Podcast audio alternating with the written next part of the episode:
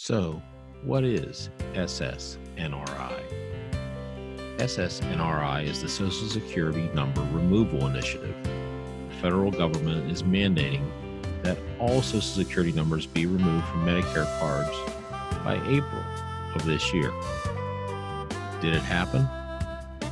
We'll explore this topic further in this edition of the QMC Board and Collar. We're glad you're here. Welcome to the QMC Board and Collar, news and thought provoking discussions for today's emergency medical service provider. The Board and Collar podcast series is brought to you by QuickMed Claims, a national leader in emergency medical transportation revenue cycle management and reimbursement consulting. Now, your host for today's podcast, QMC's Director of Client Services, Gary Harvat. A new number called the MBI Medicare Beneficiary Number will replace the long standing Social Security number based health insurance claim number, which has been the standard use in the Medicare system since Medicare's inception. The SSN based HICN identifies people with Medicare and is used by these entities 1. The Social Security Administration, 2. The United States Railroad Retirement Board for Railroad Medicare, and 3. Some states' Medicaid programs and by extension, healthcare providers and suppliers and health insurance plans also use this information. Everyone who is enrolled in Medicare will be assigned a new Medicare beneficiary identifier, and the new Medicare cards will be sent out to the patient beneficiaries across the United States.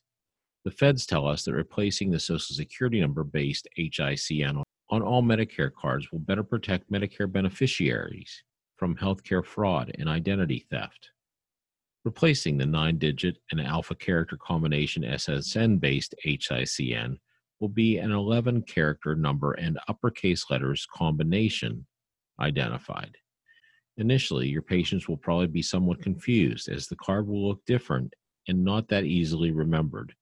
Many patients now, especially senior patients, have their Social Security number committed to memory and simply remember the letter either preceding or following their Social Security number the patient can typically rattle it off to you in the back of an ambulance fairly easily.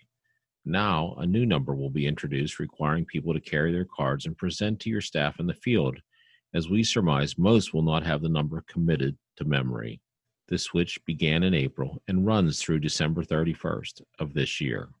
The questions that many healthcare entities have are the usual concerns about confusion, computer based claim processing systems not being configured properly, resulting in denied claims and payment delays. Those of us in the billing industry tend to freak out about these things more than we should. We're sure that the systems will catch up in fairly good time. However, what about our systems? The systems that generate your ambulance claims and mine will need to be reconfigured. If you have a fairly robust software package, you will most likely have a built in template for the numbering configuration. That template must now be revised to accept more digits and different alphanumeric combinations. Plus, what will be the cost to update your systems if you haven't done it already? Lastly, and most importantly, whatever patient numbers you have in your system currently will soon no longer be valid. You'll slowly be retooling your database with these new numbers.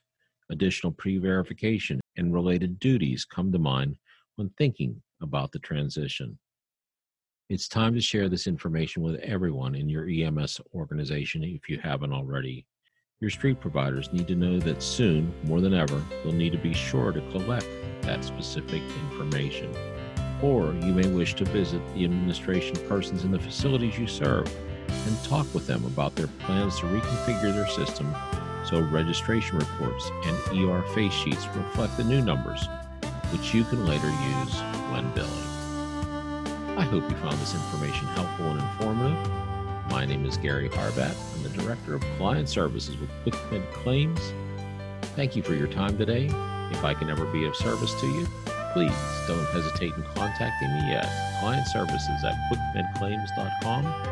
Please be sure to follow and subscribe to all our podcasts and also our newest podcast, Excuse My Medic, a pod magazine with news and information for EMS professionals.